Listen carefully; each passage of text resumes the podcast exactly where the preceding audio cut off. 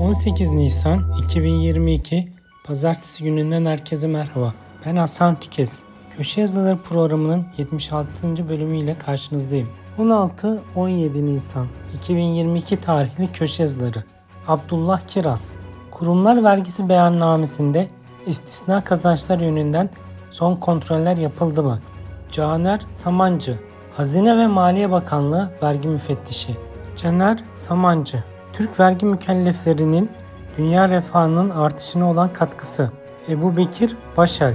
Şirketteki sermaye payını devreden ortağın müteselsilen sorumluluğunun sınırı ve sorunları. Ekrem Sarısu. %20 raporla erken emeklilik mümkün mü? Ekrem Sarısu. Varlık yönetim şirketi emekli aylığına haciz koyabilir mi? Faruk Erdem. Kamuda yeni dönem başlıyor. Faruk Erdem. Çalışana izin rehberi. Fuat Uğur. Bu tür kredi sistemiyle tarımsal üretimin artmasını beklemeyin. Murat Çağlar. İş sağlığı ve güvenliğinde doğru bilinen yanlışlar. Mustafa İşcan. Emekliler bayram ikramiyesinde zam bekliyor. İsa Karakaş. İşe yerleştirilen kadın engelli ve gençlere ilişkin son veriler. Sezgin Özcan.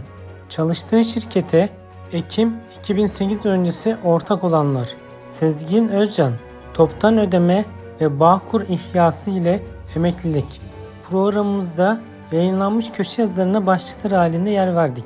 Köşe yazılarının detaylarına SGK 4.0 e-posta bültenimizden ulaşabilirsiniz. SGK 4.0 radyoyu takip etmeyi, beğenmeyi unutmayın.